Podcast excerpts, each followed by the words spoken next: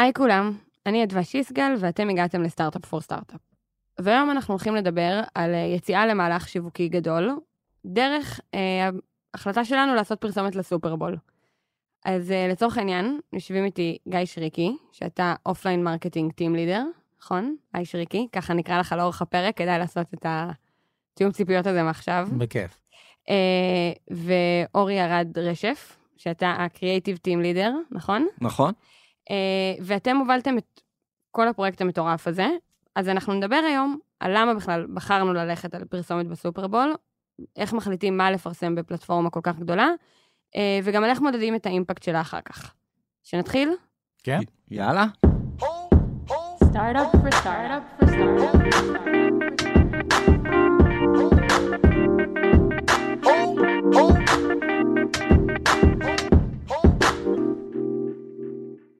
אז ב-14 לפברואר, אה, לפני שלושה חודשים, כבר עוד מעט, היה סופרבול, ובפעם הראשונה מאנדיי החליטה שהיא הולכת לעשות פרסומת שתשודר שם. אז אני רוצה להתחיל איתך, שריקי, ולהבין למה סופרבול. זה היה ב-13 בפברואר, בארץ זה היה ב-14 בפברואר. תיקון אבל, אה, חשוב, חשוב. אני חושב שהסופרבול הוא מעמד אה, שהוא שונה ממעמדים רגילים, שהוא נותן לך גם את היכולת להגיע לקהל מאוד רחב, אבל גם- ה-state of mind שלהם הוא רצון לצרוך את הפרסומת הזאת. וכל חברה שרוצה, אה, גם מבחינת פוזישנינג, לשים את עצמה כאחת החברות אה, המובילות בשוק, וגם יש לה את הקנבס לדבר לאנשים שרוצים להקשיב, כי פרסומות זה חלק אה, מהקטע של היום הזה, שזה חגיגה. זה מהלך שהוא נכון בנקודה המסוימת של חברה שהיא רוצה אה, להגיע ל mass reach ו brand awareness ברמה הכי גבוהה. והשיטת אה, שיווק שלנו הייתה תמיד B2C2B. ולכן הרגיש בצורה מאוד נכונה, שאם אנחנו עושים את כל המהלכים האלה בעולמות ה-B2C אה, בשאר הפלטפורמות והם עובדים לנו, אה, אז אין סיבה שגם אה, המהלך הזה לא יעבוד, ש...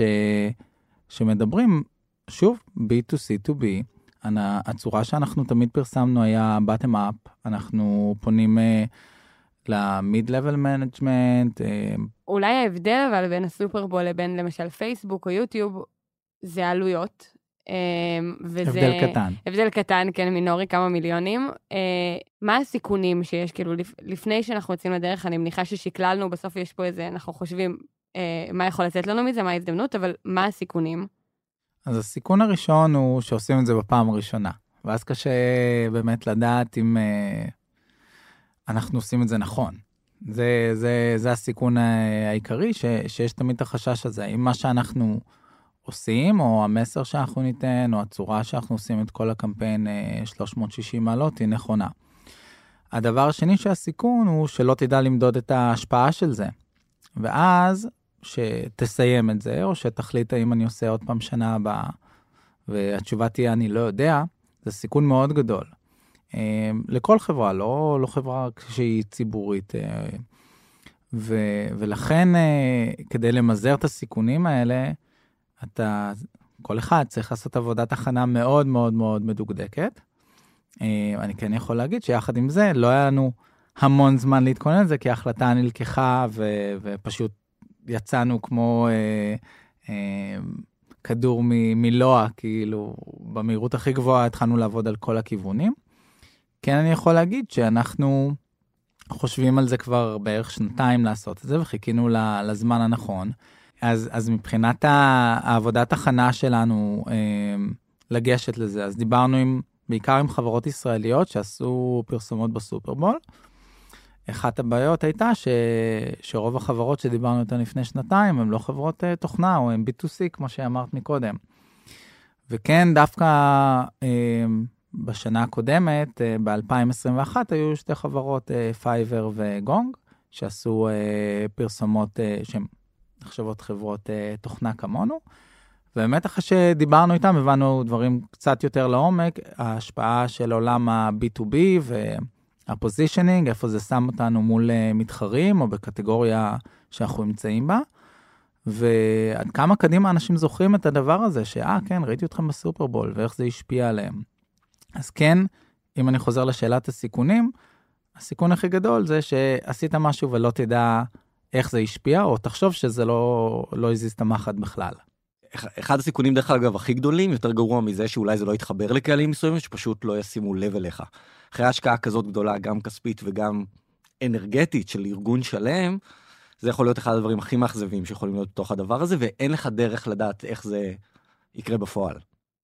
כן, האמת שזה נכון, בסוף, אה, כאילו, אנחנו עוד ניגע בזה קצת, אבל זה היה משהו שהוא מאוד cross company, כאילו, כולם פה היה איזה הייפ מטורף באוויר לקראת זה.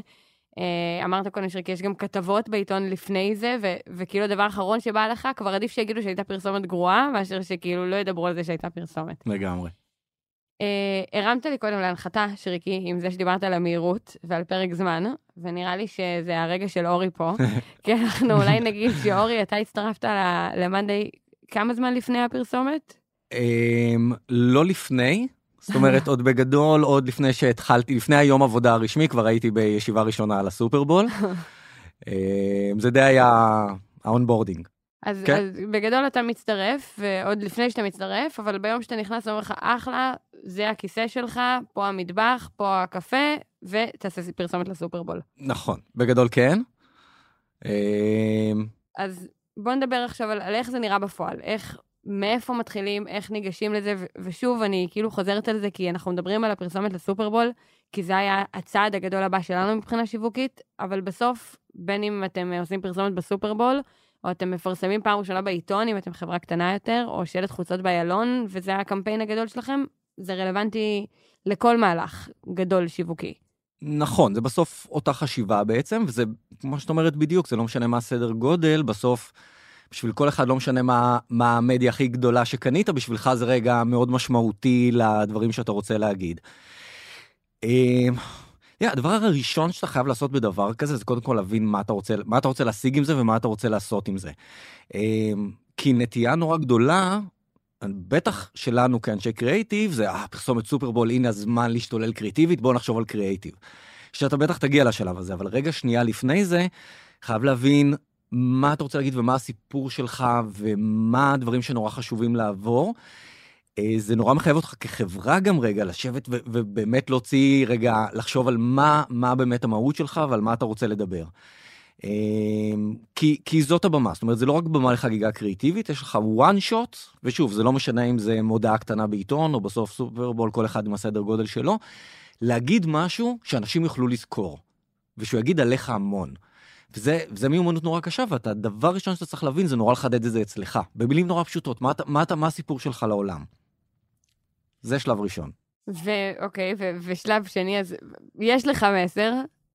או, פה, פה נכנסים לניואנסים קטנים שזה נורא משנה, זאת אומרת כל אחד יכול לעבוד על זה בצורה שונה, אבל אם אני מסתכל על איך אנחנו עבדנו, כן הייתה לנו הרבה התעסקות אמ, באיך אנחנו רוצים גם לעבור. זאת אומרת, האם אנחנו רוצים להצחיק, האם אנחנו רוצים לרגש, איך אנחנו, הדרך הנכונה לספר את מה שהחלטנו שהוא הדבר הכי חשוב. עם סלברטי, בלי סלברטי. בדיוק. אמ, יש כל מיני סוגים של פורמטים וכל מיני סוגים של התייחסויות לתוך הדבר הזה והמון התעסקנו בזה והיה לנו נורא ברור בטח למי שראה את הפרסומת סופרבול שאנחנו רוצים ללכת יותר על משהו מרגש שמבהיר את תחושת המובמנט שאנחנו מאוד מאמינים בה. אמ, ופחות להתחבא מאחורי הצחקות רגע זאת אומרת נורא קל ללכת לשם נורא מהר והייתה החלטה נורא שקולה ללכת דווקא על משהו שיותר לוקח אותך אמוציונלית לאיזשהו מסע.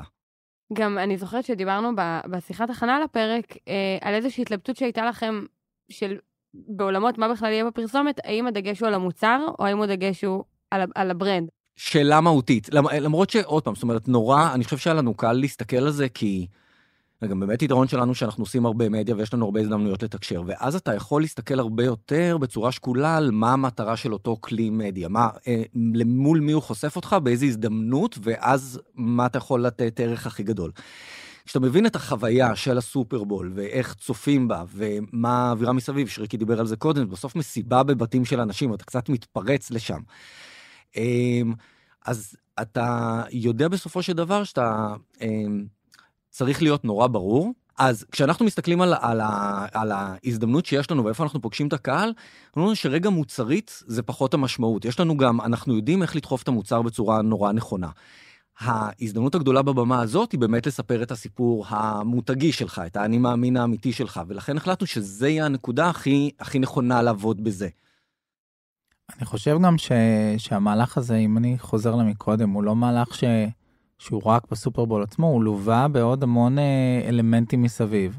ויצאנו עם מהלך של אה, שלטי חוצות באותו זמן, אה, ומהלך שהתחיל בערך חודש לפני הסופרבול עם ה-PR וה-Behind the Scenes, וסוואג ששלחנו ללקוחות שלנו בארצות הברית, וסוואג ששלחנו פנימית לכל העובדים לחבר אותם למהלך. ומאחר שזה מהלך כזה גדול, זה לספר על החברה היה חשוב לנו פי כמה מאשר אה, לרדת לרזולוציה של המוצר, אלא שמסתכלים על, על, על ברנדים אחרים uh, בעולם והגדולים, ואנחנו לא מתיימרים להיות uh, בקו אחד עם, עם uh, אני יודע, אפל או, או דברים כאלה, אבל הם מדברים על החברה והתפיסה של החברה, שהם עושים מוצרים שהם מתאימים לך.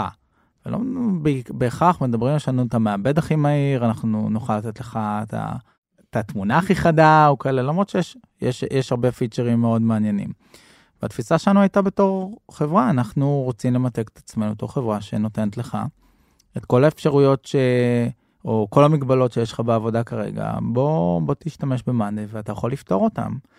וכמו שאורי אמר, אפשר לפתור את זה קריאטיבית עם דברים מצחיקים, או דברים שהם קצת inspirational.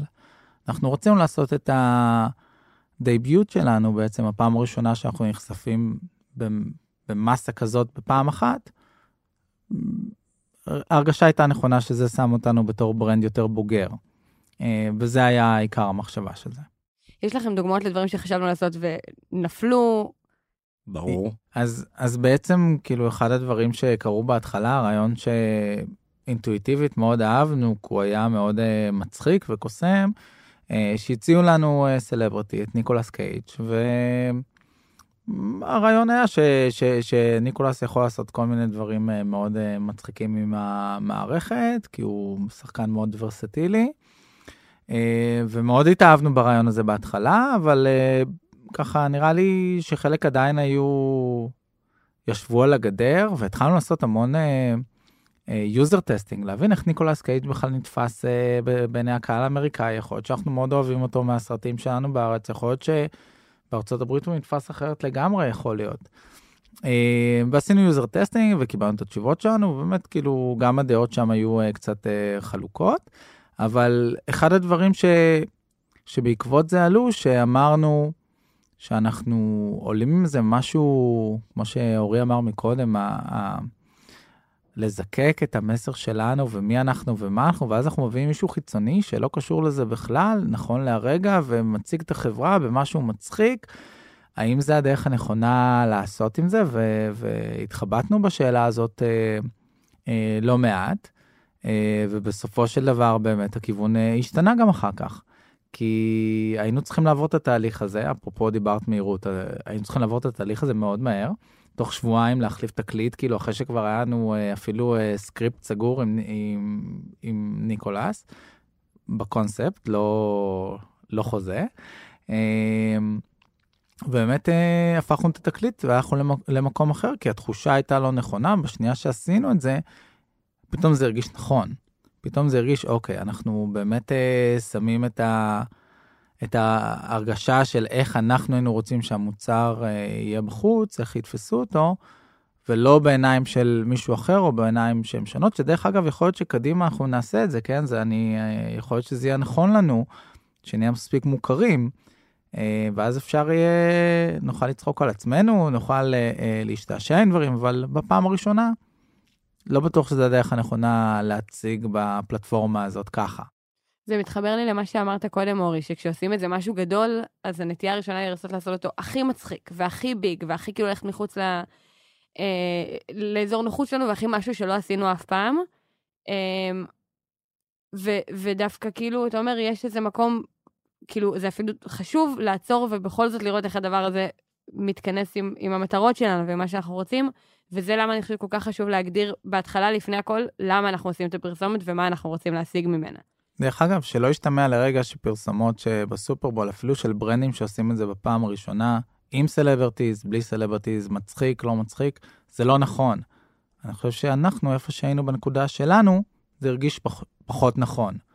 יכול להיות שיש חברות אחרות שמאוד הרגיש להם נכון לעשות משהו מצחיק, ו- ו- וזה היה נכון להם גם, וזה יכול להיות שהם אפילו מתעשיות כאילו שהן דומות. הכל תלוי גם באיך זה נתפס אצלך בראש, כמה מכירים אותך באותו אזור שאתה עושה את הפרסומת, אמ, ואז אתה מקבל את ההחלטות שלך.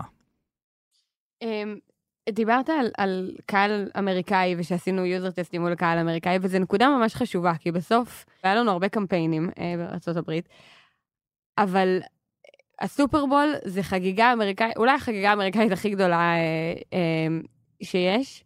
איך אנחנו מפה כותבים פרסומת שמתאימה לקהל שאנחנו לא יודעים להגיד אנחנו לא מכירים, אבל שאנחנו לא מכירים ככה, שאנחנו לא רגילים לקבל ככה. עובדים עם אמריקאים. אה, לא, זו התשובה הקצרה, אבל, אבל בגדול... לא, זה, זה חשוב, כי אם מישהו מקשיב לפודקאסט הזה הרבה יודע שאנחנו ממש אוהבים לשמור דברים בפנים במאנדיי. אז עצם העובדה מבחינתנו לפנות, ל, כאילו, לעשות דברים in-house. אז זה, זה היה עניין מבחינתנו לבחור בלעבוד עם חברה חיצונית. נכון, אה, אבל כשאתה יודע רגע מה אתה, מה אתה רוצה לעשות, זאת אומרת, איפה הכוח שלך, במה אתה טוב ואיפה אתה צריך אה, עוד חיזוק. זאת אומרת, קודם כל רגע, עם אגו בצד, עם כל זה שיש פה צוות קריאיטיב גדול ומבריק, אה, אתה רוצה בכזה פרויקט גדול וחשוב אה, להביא עוד מישהו איתך, אה, שיצא איתך לדרך. עכשיו, אנחנו כן יודעים, ופה חשוב רגע להבדיל בין הקונספטואליזציה הראשונה, הקונספט רגע אה, שאתה שם על השולחן, שבסוף בזה אנחנו באמת מאמינים שאנחנו נורא יודעים איך לדייק את עצמנו, אבל בכל החיבור כבר לאיך להפוך את זה לאמריקאי באמריקאיות, זה באמת דיון שחייב לעשות עם אנשים שחיים את זה ביום-יום. זה לא יכול להיות, זאת אומרת, זה גם לא דוברי אנגלית שהם לא חיים שם כרגע. ואז יש המון שיחות. על איך אפשר להגיד דברים, איך מנסחים דברים בצורה שונה. יש דברים שלנו מרגישים מאוד קיצ'ים ולאמריקאים מרגישים מאוד טבעי, והפוך. אמ, אז כל הניואנסים האלה חייבים ל- ל- לעשות אותם עם, עם האנשים שחיים את השטח. ובלי קשר, שוב, אתה, אתה בשאיפה תבחר שותף שיש לו כמה שיותר איך להביא, כי גם החיבור הקריאיטיבי היה מצוין. זאת אומרת, כן נתנו אחד לשני, זה לא שרק אנחנו, שאנחנו בטח לא, שרק הם, אנחנו לא יודעים לאפשר את זה. אמ, אבל לקחת שותף שיודע לרוץ איתך קריאיטיבית ולכתוב ביחד, זאת אומרת, גם פרקטית נסענו אליהם למשרדים וישבנו ביחד וכתבנו תסריטים. אה, עם צוות הקריאייטיב. אה, אז זה, זה, זה בגדול השיטה. ואיך אתה יודע, כאילו אני אשתף, נגיד, לא מזמן היה לנו איזשהו אירוע שעשינו בסטארט-אפ פור סטארט-אפ, אירוע לקהל אמריקאי, אה, ו, ובסוף האירוע תהינו לעצמנו האם אחד הדוברים דיבר קצת יותר מדי בסיסמאות. ואז ראינו את הפידבקים, והפידבקים היו מצוינים, כאילו הכל פידבקים של חמש מכל מי שהגיע, ו- ומה שאנחנו הבנו זה שאנחנו לא מבינים, כאילו אנחנו לא מבינים כנראה מה האמריקאים אוהבים, ומה שלנו נתפס כסיסמאות ומאוד באוויר, מאוד מדבר עליהם. אמ, אבל זה כאילו הייתה איזו התלבטות כזאת של אוקיי, אבל אנחנו ממש לא מסכימים עם זה, כאילו זה מאוד הולך נגד הערכים שלנו, אז איפה אתה... אה, איפה אתה משחרר ואומר, אני מבין שהבן אדם הזה מבין יותר ממני בשוק, ואיפה אתה יודע להתעקש, כי אתה אומר, אבל אני מבין יותר את המסר. זה, זה גם מבין, זה לא רק מבין, כי זה הרבה פעמים, באמת, כמו שאמרת בהתחלה, אתה צריך להרגיש בנוח עם זה. ויש דברים שאנחנו כישראלים לא מרגישים איתם נוח תרבותית, אמ, אבל הם עוברים חלק מאוד או שהם מתאימים מאוד למקומות מסוימים. זאת אומרת, אתה חייב לצאת מאזור הנוחות שלך, בחרת במה מאוד גדולה לתקשר בה את עצמך. אתה מצד אחד כן חייב להישאר נאמן לעצמך במקומות מסוימים, ומצד שני, אתה לא יכול לבחור להתעלם מהבמה שאתה נמצא בה, אתה לא תבוא לטקס האוסקר לבוש בטרנינג. אמ, אז אתה מאוד חייב לקחת ולהבין את התרבות הנכונה ואיך כן להתייחס לדברים, גם אם זה לא הכי נוח וטבעי לך. דיברנו על, ה, על הפרסומת ודיברנו על מה חשבנו ודיברנו איך יצאנו לדרך, ואז הייתה הפרסומת. ואז מה? ואז לישון. ואז לישון. ואז קמים, ואז מה אתם מצפים לראות? זאת אומרת, איך בכלל, מה נחשב הצלחה כשאתה עושה משהו כל כך גדול? אוקיי, okay, אז אני, אני חושב ש, שדבר ראשון, אה, אה, שווה להזכיר שהסופרבול שעשינו היה סופרבול אה, שהוא לא national, הוא היה לוקאלי. אומנם 20 לוקיישנס או ערים ברחבי ארצות הברית, uh, אבל, אבל זה לא national. נסביר רגע רק את ההבדל. Um, שבעצם כשאתה עושה פרסומת בסופרבול, נכון, אתה יכול לבחור האם היא תוקרן לכל ארצות הברית, או אתה יכול לבחור אזורים מסוימים שהיא תשודר בהם. נכון. ולמה הלכנו על... אה, אז, אז בגדול לעשות את זה בכל ארצות הברית, אה, מעבר לזה שהסכומים אה, לפי התקשורת היו באזור החמישה וחצי מיליון דולר ל-6.2 מיליון דולר, אתה צריך להתחייב לעוד פרסומות בסכום הזה למהלך השנה ברשתות. זאת אומרת שאתה מגיע למהלך רק על ה-30 שניות האלה, אה, כבר אתה בהתחייבות של 12 מיליון דולר בערך. מאחר שאנחנו לא עושים פרסומות בטלוויזיה, אז זה גם לא היה נכון, וגם לא כל ארה"ב באמת, אה, לא כל האזורים אה, שווים מבחינתנו, מבחינת המשקלים, שאיפה שאנחנו רוצים להיות. אז אנחנו למהלך שהוא יותר מחושב, הוא גם קצת יותר חסכוני, הוא עדיין כמה מיליונים, אבל הרבה יותר חסכוני. ובחרנו את ה top DMAs או CTs לפי הדאטה שלנו. שהזכרתי מקודם, ושם התמקדנו. אז זה, זה ככה דבר ראשון. אז... אני כן, סליחה שאני קוטעת אותך, אני פשוט חושבת שזה כן משהו ששווה להתמקד עליו. כי כשעושים מהלך כזה, שהוא בסוף מהלך brand awareness מאוד מאוד מאוד גדול, בסוף אתה רוצה שמי שיהיה aware לברנד שלך, אה, זה כן קהל היעד. אז, אז בעצם הבחירה בלוקאלית, נכון, זו הייתה דרך לוודא שלמרות שיכול להיות שיש שם רעש, כי רואים את זה מיליוני אנשים, עדיין אתם יודעים שמי שאתם מגיעים אליו זה לא... חוואי באלבמה, אלא יש יותר סיכוי שזה יהיה אה, בנקאי מסיאטל. נכון מאוד, אה, וזה גם הייתה הגישה שלנו. בסופו של דבר המוצר שלנו יכול גם להתאים לחוואי באלבמה מתישהו, אה, גם היום אפשר להשתמש, אבל אני חושב ש, שרוב הקהל שלנו, או הפוקוס שלנו היה על קהל שיכול ממש מיידית כבר להבין איך הוא יכול להשתמש במוצר. זה לא אומר שראינו את זה מיידית, אמ, אבל לפחות שהם יבינו מיידית. ומהלכים שהם יותר ארוכי טווח, אה, שיכירו אותנו גם, כמו שזום, הבת שלי יודעת מה זה זום, ולפני הקורונה לא ידעו מה זה, אמ, פתאום זה הופך למוצר שהוא מוצר שצריכה שכל אחד אה, מכיר. אז אנחנו לא שם, וגם אנחנו לא מכוונים כרגע להיות שם. אז כן, זה היה מהלך מאוד מאוד מאוד נכון, אה, להשקיע ספציפית בשוק הלוקאלי.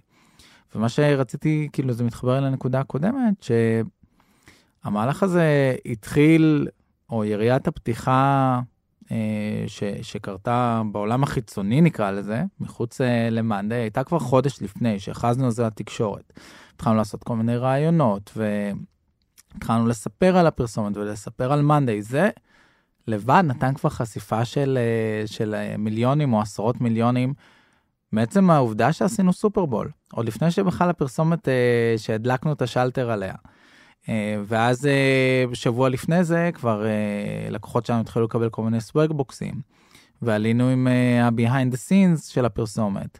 בעצם המטרה שעושים מהלך כזה ארוך, זה איך אתה, זה כמו שזורקים אבן לתוך אגם ויש את, ה, את האפקט של, ה, של המעגלים, אז אתה לא רוצה שתזרוק את האבן וזה יעשה בלופ וישקע, hmm. אוקיי?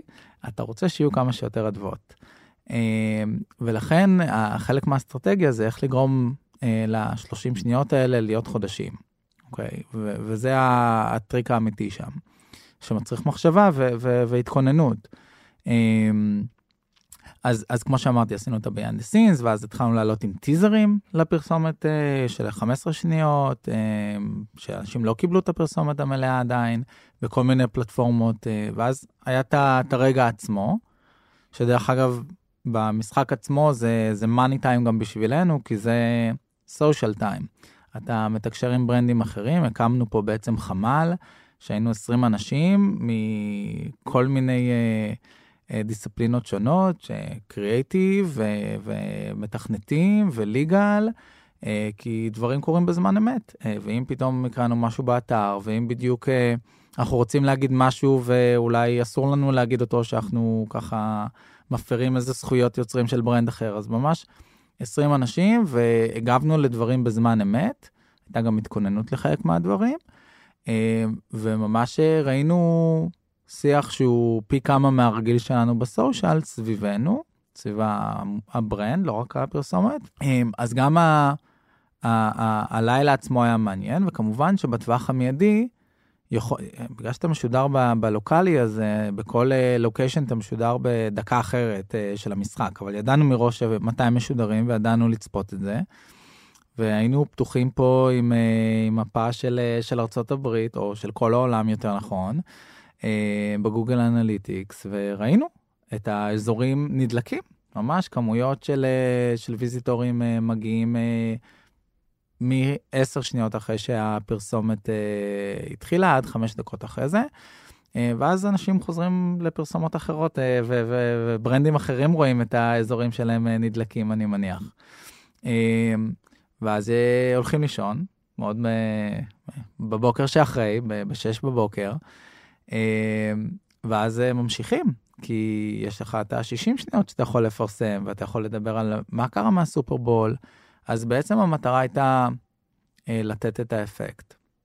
אה, ואם אני, אני אחלק את זה לשניים, אז יש את המטרות שמושגות לטווח קצר ומטרות לטווח ארוך, כי מהלך כזה לא יכול להסתכם ב, אוקיי, אז כמה אנשים באו ל visit או sign up אה, בזמן שהם במסיבה, בבית שלהם, אה, ואנחנו לא מצפים מהם לעשות אה, פעולות אה, מרחיקות לכת. אני חושב ש, שלטווח הקצר אתה יכול לראות אה, איזשהו ספייק באתר שלך, שהוא, שהוא נראה בצורה מאוד יפה, וזה לא מה שבשבילו עושים את הסופרבול. אה, בטווח הארוך, אתה גם רואה, זאת אומרת, יש כל מיני דרכים למדוד, אבל אתה יכול אה, לעשות שאלות ליוזרים שמגיעים, שמעת על מאנדיי, והתחלנו לעשות את זה לפני הסופרבול, לייצר בנצ'מארק. שמנו שם שאלה אם שמעת עלינו בסופרבול, לפני שבכלל עשינו פרסומת בסופרבול. ואתה רואה בצורה מאוד מובהקת, אחרי שהפרסומת הייתה, שאנשים עונים, באתי ו- ונרשמתי למאנדיי כי ראיתי אתכם בסופרבול. שזו בעצם דרך שלכם לבחון את ה... כאילו, זה ידוע שברנד אווירנס זה אחד הדברים שהכי קשה למדוד, נכון? אנחנו שמים את זה מאוד. שם בחוץ. ו... אז זה בעצם הדרך שלכם לנסות בכל זאת לכמת את הדבר הזה, נכון? להבין מספרית מי ראה את זה והגיע. נכון. ו... ונעצתם את היוזר, סתם כאילו זה יוזרים שנעצתם אחר כך כדי להבין גם את הקנבור שלהם למשתמשים משלמים? אז כן, אבל שוב, עכשיו אנחנו אה, כמה, אה, חודש וחצי אחרי, אה, אחרי הפרסומת, זה מאוד קשה ככה לקבל מספרים משמעותיים. אה, אנחנו כן עוקבים אחרי זה. אה, אני לא יכול להגיד שיש... אה, שוני באחוזי קנבורט שלהם, כי זה לא שזה קהל הרבה יותר טוב שראה אותנו בסופרבול והגיע, זה אותו קהל, שאנחנו מטרגטים אותו גם במקומות אחרים, אז, אז היה הגיוני שהוא יהיה עם אותו אחוז קינבורד.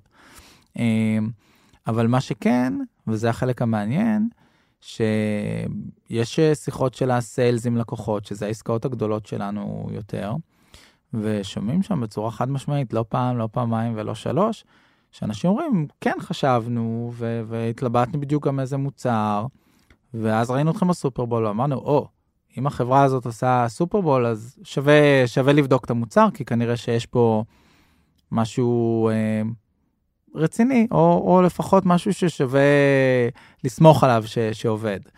רק אה, בעצם זה שהיינו בסופרבול, זאת אומרת, עוד לפני בכלל נכון ה... מאוד. וה positioning הזה, של, ש, שזה מה שדיברנו בהתחלה, ראינו אותו ושמענו אותו, יותר נכון, אה, וקיבלנו סיגנלים מאוד מאוד טובים מאנשי המכירות, בעיקר בארצות הברית, שדיברו על זה, גם עסקאות שהיו ב pipeline, או עסקאות חדשות שנכנסו ל pipeline, דיברו על זה, כן, הייתם בסופרבול, ומבחינתנו אה, זה, זה דבר גדול. אני, אני אוסיף ואגיד שגם המהלך היה עם שלטי חוצות והכל, שמענו גם לא פעם, פעם ולא פעמיים, אתם בכל מקום, אני נוסע באוטו, אני רואה את הסופרבול, אני פותח את היוטיוב, אתם בכל מקום. וזה כיף, כי כי המטרה שלנו הייתה קצת להיות אה, בכל מקום, או שירגישו לפחות אה, שאנחנו בכל מקום. אה, למרות שעשינו סופרבול לוקאלי, למרות שעשינו שלטי חוצות באזורים מאוד מסוימים, למרות שתרגלנו קהל מאוד מסוים אה, ב- ביוטיוב, אבל אה, זה, זה, עשינו את זה, אני מקווה, כמה שיותר נכון. אחד הדברים שאנחנו מאוד מקפידים לעשות, ועוד פעם, אני לא חושב שיש דרך אחרת, זה במהלכים תדמיתיים. זה להפסיק מתישהו, כי אתה לא יכול למדוד כזה דבר אף פעם כמהלך חד פעמי ולראות איזה אפקט הוא עשה. ברגע שאתה יוצא למסע כזה, אתה חייב להבין שזה לונג טרם ואתה חייב לעבוד בו כל הזמן. יכול להיות בתזמונים שונים ובמדיומים שונים וברמות השקעה שונות, אבל אתה כל הזמן סוג של, שנקרא, חייב להיות באוויר. Um, הדבר הזה בסופו של דבר, התחושה הגדולה של זה רגע מטר, וזה אולי הדבר שהכי קשה למדוד, אמ, זה שאתה לגיטימי, זה שאתה חלק מהתרבות, שאתה חלק מהשיחה היומיומית, והדבר כזה יכול לקרות רק כשאתה רואים אותך עוד פעם ועוד פעם ועוד פעם. אתה לא יכול לצוץ פעם ב ולצפות שיגידו, אה, ברור, זה נשמע כאילו חלק מהחיים של כל אחד מאיתנו. וזה קצת התחושה שאתה רוצה לייצר בסופו של דבר. אבל אנחנו אה. עדיין, אני חייב להגיד, אנחנו baby steps, כאילו, לבנות, אה, לבנות brand זה, זה הרבה טעויות, הרבה ניסוי, הרבה הצלחות, כישלונות, אה, זה, זה, זה, זה, זה עבודה לאורך זמן, כאילו, של שנים. אז אמרנו שאנחנו מודדים מאיפה הגעתם. מה עוד כזה, ממש בקצרה, כאילו, כ... כ... מה היו המטריקות שלנו אה, למדידת הדבר הזה? אז אני חושב שאחד הדברים שהגדרנו לנו בהתחלה, או בכלל בעולמות של ה brand awareness, שהמטרה שלנו להגיע לקהל חדש ורלוונטי. ובאמת מהאנשים שהגיעו לאתר, אז uh, ניסינו להבין מי מהם היה בעבר או הכיר בעבר את מאנדיי. אז uh, הצבנו לעצמנו איזה סף של uh, הבאה של אחוז מאוד גבוה של אנשים חדשים, שבעבר לא שמעו על מאנדיי והגיעו בפעם הראשונה, ש... שזה חלק מהגול שלנו. אחר כך אנחנו רוצים גם להבין את הרלוונטיות שלהם. ואחרי שהם אה, נרשמו, אה, אז אנחנו מתחילים להבין האם הם כאילו הבינו מה המוצר, כי יכול להיות שאנשים, אנחנו הבטחנו לאנשים, לא יודע, משחק, והם חושבים שאנחנו משחק והם נרשמו, ואוי, זה לא משחק, והם לא עושים כלום. אז אנחנו בודקים את האינטנט שלהם, את הצורת עבודה, ושוב אמרתי, זה לוקח אה, לא מעט זמן, כי, כי צריך אלפים, עשרות אלפים, כדי לקבל איזושהי מובהקות סטטיסטית למשהו מסוים, זה לוקח גם זמן בעולמות התוכנה. אמ, והגול הזה מבחינתנו כאילו הושג, באמת האנשים שהגיעו בתקופה המיידית אה, היו באמת רובם אה, קהל חדש. אמ, כשאני מסתכל על זה בפרספקטיבה רחבה יותר, אז עשינו גם אה, סקרים באותם ערים שהיה בהם את הפרסומת, מול ערים שלא היו בהם את הפרסומת, ולפני ואחרי. וראינו אה, עלייה די גבוהה בברנד אווירנס, אבל שוב, זה לא שעכשיו אה, אף אחד לא הכיר אותנו ועכשיו כולם מכירים אותנו. אמ, אבל זה מהלך ש, שכן גרם אה, להגברת הערנות וההיכרות עם המוצר. אמ, דברים נוספים שבדקנו, ראינו פניות לסרברים שלנו בזמן של, ה, של הפרסומת עצמה, וראינו את ה-usage בשבוע שאחרי זה. ראינו את ההשפעה על מקומות מחוץ לארצות הברית. אה, למשל, קיבלנו איזה פיק אה, באוסטרליה, שמסתבר שגם שם אה, אוהבים סופרבול ושמעו, ואולי ראו אפילו את המשחק. אתה רואה את השיח בסושיאל, שעשינו, צברנו הרבה followers חדשים בכל המדיות החדשות, ורכבנו על זה כדי להכניס יותר תוכן עם value לפני, וגם בעיקר אחרי, כי כמו שאורי אמר, אתה לא רוצה לאבד את המומנטום ואתה רוצה להיות always on, אז יצרנו פה איזה אירוע שהוסיף לנו הרבה followers ברשתות החברתיות, שזה גם brand awareness אה, אה, ברמה הכי גבוהה, שרוצים לשמוע מה שיש לך להגיד. אורי, מה, מהצד שלך בעולמות של הקריאייטיב, איך אתה יודע יש לך דרך לדעת שהמסר שבסוף השקעתם מלא עבודה בחידוד המסר, נכון? אנחנו, כאילו, נגיד שהפרסומת, אם מישהו רוצה לראות אותה, היא, יש לינק בתיאור של הפרק, וגם היא תהיה באתר שלנו. בחרנו אה, אה, מסר, סלוגן מאוד ברור, שהוא Work Without Limits. יש לך דרך לדעת שזה עבד? יש איזה משהו שאתה ציפית לראות כדי לדעת ש, שהמסר, שהצלחתם להעביר את מה שרציתם? אמ, אתה כן יכול לבחון את זה, זה שוב, זה הרבה פעמים עולה בשיחות או בדברים שהם uh, מוקלטים, אבל כשאתה מבין שמבינים מה האזור שלך, זאת אומרת, אין לי שום ציפייה ואין לי שום רצון שאף אחד ידקלם את ה-work without limits, אבל שידעו באופן אה, מסוים להגיד לאיזה טריטוריה אנחנו שייכים. זה, זה עבודה ללא גבולות, או עבודה עם חופש פעולה, או עבודה עם אינסוף אפשרויות, זה רגע לא משנה איך מגדירים את זה, נורא חשוב לנו שיבינו את המהות. אמ, עכשיו שוב, בדקנו את זה גם קצת לפני זה, לראות איך זה אה, עובר ואיך זה ברור. אנחנו מודעים לכל ה...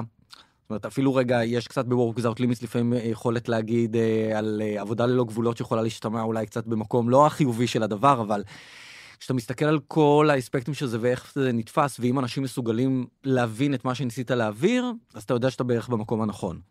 אני גם אגיד שעלינו, זה tagline work without limits, אנחנו מדברים על מהות, אבל אה, כן אה, בעמוד הבית שלנו, שיש שם המון traffic, התחלנו לבדוק את זה כמה שבועות לפני הסופרבול, שכבר היינו די סגורים על הפרסומת, אה, וראינו שזה דווקא זה משפר את, ההמרות שלנו. ודרך אגב, כמו שאמרת, שעלינו עם זה בגרמנית, אז, אה, אז ממש נכשלנו, כי הם תפסו את זה בתור לעבוד בלי הפסקה כנראה. אה, והבנו ושינינו את זה קצת שם, אבל כן, המטרה שלנו הייתה לא לעלות באיזה בום, בוא נגלה איזה משהו חדש, ואנחנו לא יודעים איך זה ישפיע, כי זה מהלך מאוד גדול. ולכן זה מהלך שנבנה במשך אה, כמה חודשים לפני, ו- ו- ו- והיה כרוך בטסטים, כאילו, להבין שאנחנו לא הולכים אה, בטוח לפגוע בקיים. לפני הפרק אה, פרסמתי שאלה בקהילה, אה, שאנחנו עומדים להקליט את הפרק הזה, ואם יש משהו שהם היו רוצים לשאול.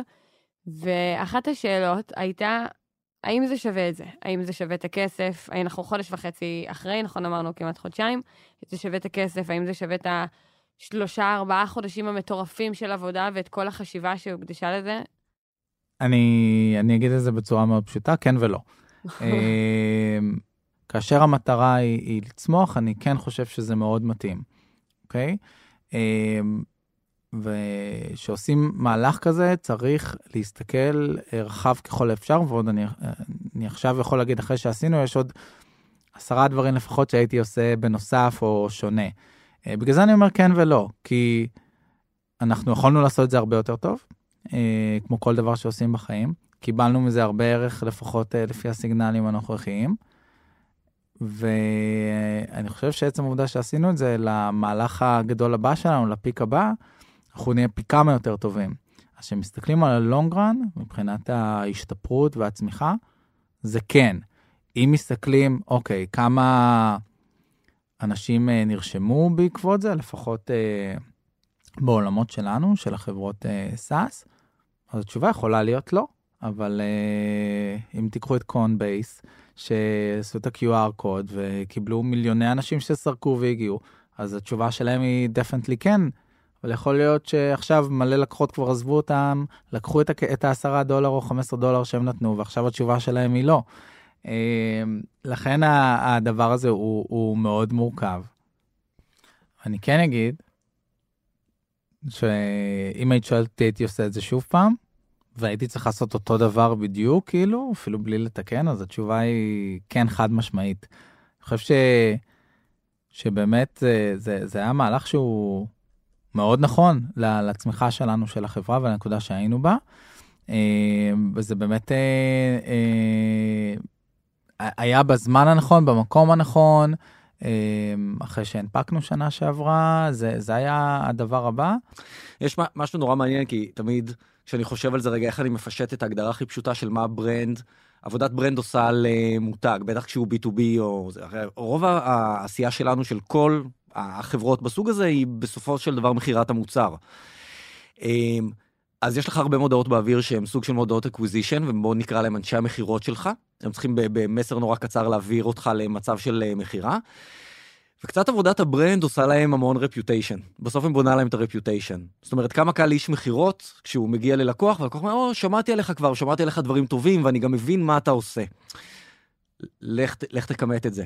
כמה, כמה שווה לך בכסף, ה reputation שלך. אמ, עכשיו יש גם דרך אגב עוד עוד מדד שאפשר להכניס לתוך הדבר הזה שלדעתי נורא משפיע על השאלה אם זה שווה או לא שווה. זה כמה שבתוך החברה אוהבים את זה. זאת אומרת יש משהו ב...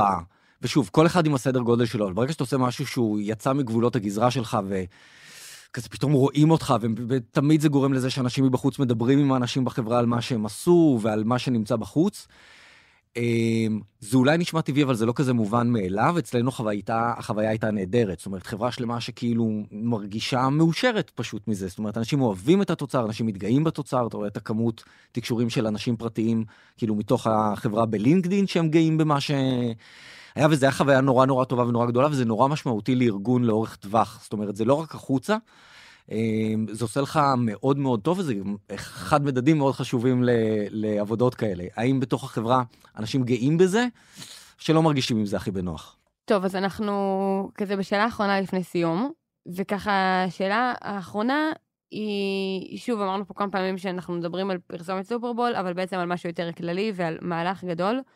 אם מישהו מאזין לנו עכשיו והוא בדרך לעשות מהלך כזה, הוא חושב לעשות מהלך כזה, איזה טיפים אה, הייתם נותנים לו, מה הייתם אומרים לו?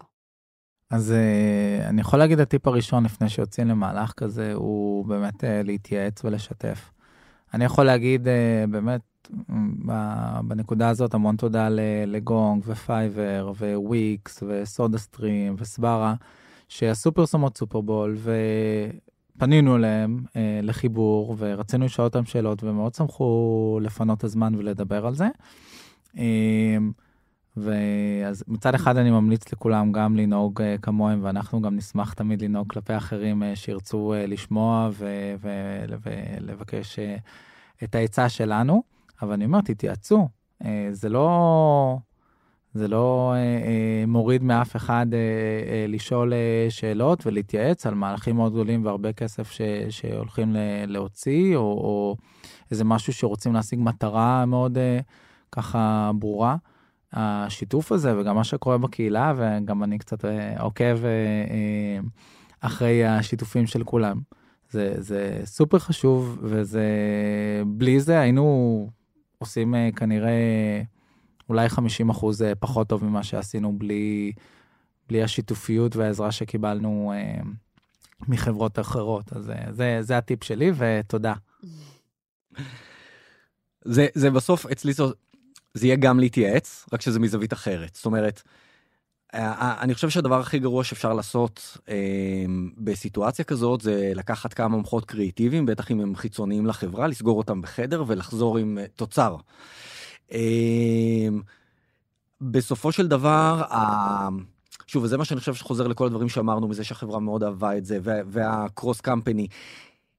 להראות לכמה שיותר אנשים בתוך החברה, להראות לכמה שיותר אנשים שהם יועצים חיצוניים, אה, כמו שדיברנו נגיד לוקאליים, שמבינים את התרבות והשפה, להעלות דברים ל user testing או לכל דבר אחר שיכול לבדוק תגובות. זה, ירו, זה, זה, זה, זה יקשה לך נורא לחיים, כי נורא קשה בעבודה קריאייטיבית כזאת, בטח בגודל כזה, לקבל כל כך הרבה פידבקים ולשמוע כל כך הרבה תגובות, אבל אני חושב שזה חייב, כי גם כולם חייבים להיות on board ולהרגיש שהם חלק משמעותי מהדבר הזה. וגם שוב, אתה לא רוצה לעשות סוג של unveiling בסוף, לעשות משהו שקבוצה מצומצמת של אנשים הרגישה שהוא נורא מצחיק ונורא מגניב או נורא נכון, ובסוף אין איזשהו חיבור כללי לזה. עד כמה שזה מסרבל כל הזמן לערב ולהתייעץ ולהרגיש נורא בנוח לקבל פידבקים מתוך החברה. אה, וטיפ נורא חשוב, כאילו מתבקש, בסדר? אבל זה מלווה את כל החיים שלנו. אף פעם לא מוקדם מדי להתחיל לעבוד על קמפיין גדול. זאת אומרת, זה לא משנה מה זה, שהוא בין אם זה שלט חוצות או אה, מהלך סופרבול, כמה שנראה לך שיש לך זמן, זה בדיוק כמו כשהיינו סטודנטים, אתה בחיים לא תגיש עבודה כשהיא מוכנה יומיים מראש, אלא ברגע האחרון כשהקלטת את המילים האחרונות ברכבת.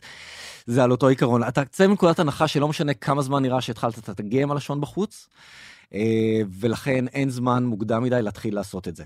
עוד משהו אחד שככה אה, גם, מתחבר לי לזה, אנחנו התחלנו לעשות פה פיץ' פנימי, כאילו אה, שנתיים לפני הסופרבול, כדי להתחיל זה, זה אז, אז באמת כאילו אין, אין, אין, אין מוקדם, כי, כי צריך להתרגל לרעיונות כאלה, כי זה לא קל ברגע אחד להגיד, יאללה, בוא נוציא סכומים אה, גדולים על, על מהלך שכביכול נראה אולי בדיד, אבל ככה הוא נתפס. לכן גם פנימית בתוך החברה צריך לעכל אותו. וצריך, אה, וצריך אה, להבין, ותהליכים כאלה לוקחים גם, אה, גם זמן, אז, אז שווה להתחיל כמה שיותר קדימה לחקור על זה. אז ככה. ו- ואני אולי אגיד מה אני לוקחת מהשיחה שלי איתכם, וזה כמה, כאילו לא אמרתם את זה ככה, אבל כמה זה חשוב להניח תשתית למה שאנחנו רוצים לעשות לפני שאנחנו יוצאים לדרך. מעצם זה שידעתם מה המטרה שלכם מהפרסומת הזאת, זאת אומרת, זה לא היה בוא נעשה פרסומת בסופרבול כי זה, אה, כי זה פלטפורמה ענקית, וזה ממש היה לכם ברור מה אתם רוצים להשיג מזה, ואז היה אפשר אה, מול החברה, לדעת שצריך לקחת, לעבוד עם חברה אמריקאית, כי אנחנו פונים לשוק חדש, וידענו שאם אנחנו רוצים להשיג מזה ברנד אווירנס מאוד רחב, אז כדאי אה, להקדים את זה ולהשאיר שובל אחר כך בשלטי חוצות וב... עוד פרסומות. אז באמת, לצאת למהלך כזה גדול, רק שמאוד ברור לכם מה המסר אה, ומה המטרה שלכם ממנו. אה, וזהו, ואנחנו מסיימים, ושמעתם את זה פה ששריקי אמר אה, שהטיפ שלו זה להתייעץ, אז אה, אתם מוזמנים לעשות את זה איתו ועם אורי, אה, בקהילה שלנו או באתר, ואפשר לשאול אותנו שאלות. אה, וזהו, ו- ותודה שריקי, תודה רבה. ותודה לך. אורי. וואי, אדווה, היה מה זה כיף. היה ממש ממש כיף, ותודה לכם שהאזנתם. Startup for startup for startup for startup. oh, oh,